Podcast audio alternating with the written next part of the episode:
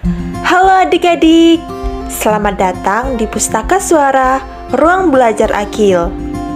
Kakak akan menceritakan sebuah buku yang berjudul Ayo Mencari Capung. Buku ini ditulis oleh Sri Widyawati Kinasih, diilustrasikan oleh Nabila Adani, dan diterbitkan oleh The Asia Foundation. Yuk kita simak ceritanya. PR untuk akhir pekan nanti adalah mengamati serangga. Para siswa boleh bekerja berkelompok. Ada yang memilih semut, ada pula yang akan mengamati belalang. Trisna mengajak Sukma mengamati capung. Capung Hmm, Sukma tidak yakin. Memangnya capung itu serangga? Mereka pergi ke sebuah lapangan. Nah, di sini pasti banyak capung. Coba kita lihat. Hap, Trisna mencoba menangkap capung itu. Ya, namun tidak berhasil. Shh, dapat namun, Trisna melepaskannya lagi. Aduh, tanganku geli. Bagaimana kalau kita pakai ini? Kata Sukma sambil menunjukkan raket bulu tangkis. Tidak, jangan dipukul, kata Krishna. Nanti capungnya bisa mati. Seorang anak menghampiri mereka.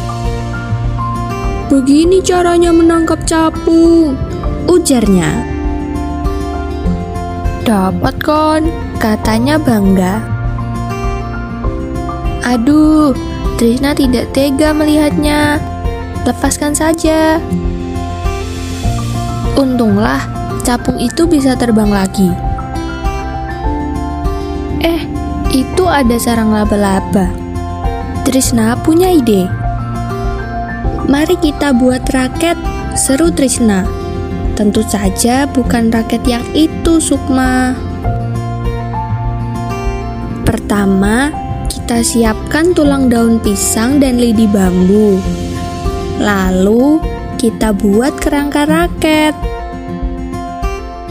Lalu, kita ambil sarang laba-laba untuk jaringnya. Dengan raket itu, mereka berhasil menangkap capung. Sayapnya ada empat, badannya beruas-ruas, matanya unik, dan kakinya enam. Nah, betul kan? Capung itu termasuk serangga. Selamat jalan, capung.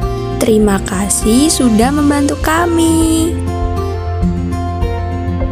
Cerita ini dinarasikan oleh Kak Putri Aprinya dan disunting oleh Kak Putri Aprinya.